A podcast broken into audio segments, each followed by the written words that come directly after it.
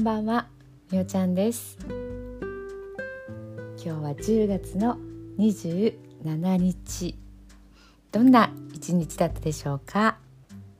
えー、今日はね病院に行ってきました。あのー、新しい新しいって言ったらいいのかな？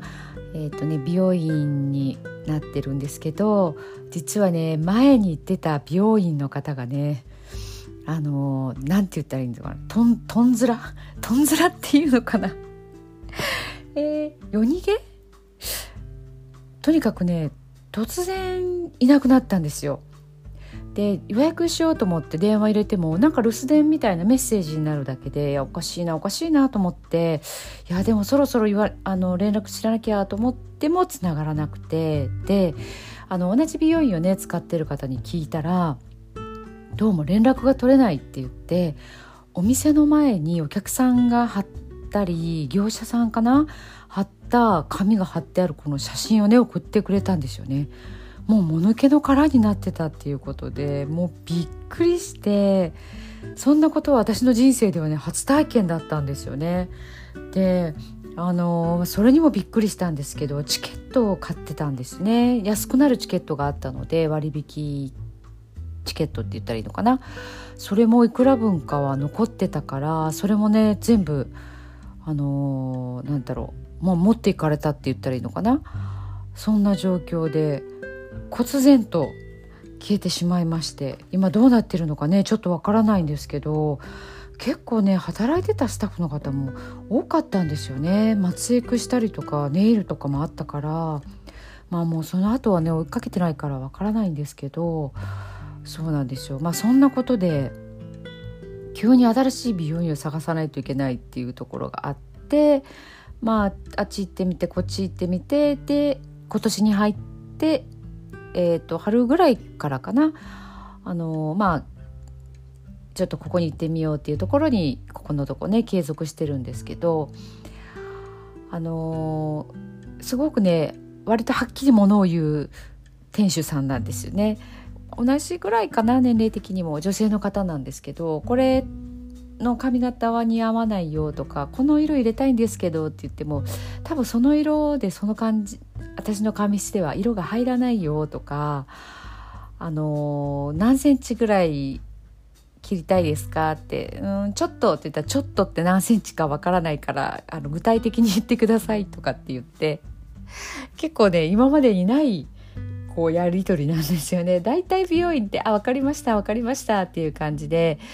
あの、まあ、カタログとかね見ながら言うんですけど意外とねそういったものも参考にするわけじゃなく、まあ、私の髪質とかね髪型を見ながらあのメニューを決めていくっていう感じなんですよね。まあ、でもねやっぱりこう失敗はないというかあのそんな、まあ、奇抜な頭にしようっていうのもないんですけど言われた感じでやるとねあのまあまあいい仕上がりに、ね、なるのであと水がね使ってる水がなんか全然他とは違うくて水にこだわってるっていうところもねなんか気に入っててでえーと、と1ヶ月ぐらいで行くんですけどやっぱりね持ちがいいんですよね。で何の持ちかって言ったら髪のねツヤなんですよね。これが多分お水の影響もあるのかなとも思うんですけど私の中で一番髪の中で優先することって言ったら髪のツヤなんですよねこう色とか髪型とか長さとか、なんだろうその仕上がりとかではなくてとにかくツヤが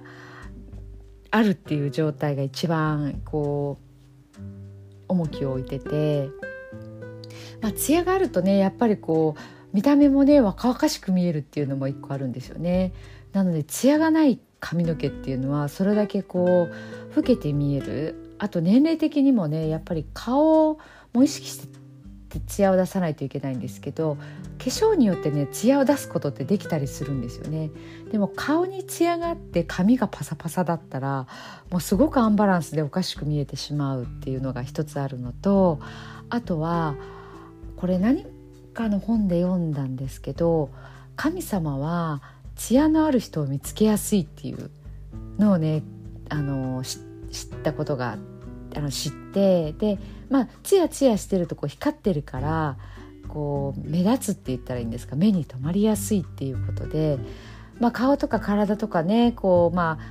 あアクセサリーとか靴とかねそういったものももちろん艶がある方がいいんですけど何より頭が一番見やすい目につきやすいから髪はツヤツヤに保った方が運気が上がるよっていうことをねあの聞いたことがあるのでなんかねそれを信じてるんです。はい、なので、まあ、髪のツヤもね今日はもうとにかくに手入れをねしていただいたばっかりなので本当にこうツヤがねあのあるんですけど、まあ、このツヤがねキープできるようにねまたあのー、過ごしてちょっとケアしながらいきたいなというふうに、はい、思います。髪のツヤはね神様に見つけてやす見つけてもらいやすい。運気が上がるツヤですのでね。あのよかったら参考にしてみてください。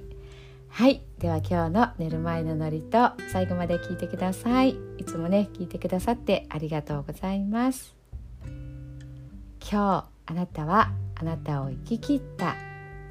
ポジティブなあなたを表現したならポジティブなあなたを生き切ったということ。ネガティブなあなたを表現したならネガティブなあなたを生き切ったということ。今日あなたはあなたを生き切った。明日からのあなたの人生は寝る前のあなたの素晴らしいイメージから想像される。あなたが本当に生きたかった人生は今この瞬間の眠りから始まる。あなたには無限の可能性がある。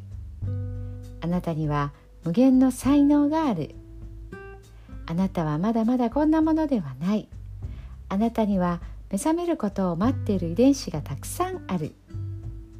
もし今日あなたの現実において自分はダメだと思うような出来事が起こったとしても嘆く必要はない。それはあなたがダメなのではなくあなたに素晴らしい部分が見えていなかったというだけだから。もし今日あなたの現実において自分は才能がないと思うような出来事が起こったとしても嘆く必要はない。それは才能がないのではなくまだ才能が開花していないだけなのだから。今日悔やむ必要はない。今日起こったことは起こる予定だっただけのことだから。もし今日あなたの一日が素晴らしい一日だったなら明日はさらに素晴らしい一日になる。もし今日あなたの一日が誇らしい一日だったなら明日はさらに誇らしい自分に気づく一日になる。あなたはまだまだこんなものではない。明日のあなたはこんなものではない。あなたにはまだまだ可能性がある。あなたには目覚めることを待っている遺伝子がたくさんある。遺伝子のスイッチを入れれば入れるほどあなたは自分の可能性に目覚め才能に目覚めていく。素晴らしいあなたをイメージしよう。眠っている間にそのイメージが記憶となりその記憶が明日のあなたの現実を作っていく。あなたの遺伝子の目覚めさせるのはあなたがあなたを信じる力。あなたは素晴らしい。あなたには価値がある。明日は明るい。たくさんの希望がある。あなたの一呼吸一呼吸があなたを癒しあなたは黄金の光に包まれ眠っている間にあなたのエネルギーを浄化し整える。今日あなたはあなたを生き切った。明日からのあなたの人生は寝る前のあなたの素晴らしいイメージから想像される。そしてあなたはあなたが本当に生きたかった人生を始めてゆく。桑名正則さんの寝る前の祝詞でした。それではおやすみなさい。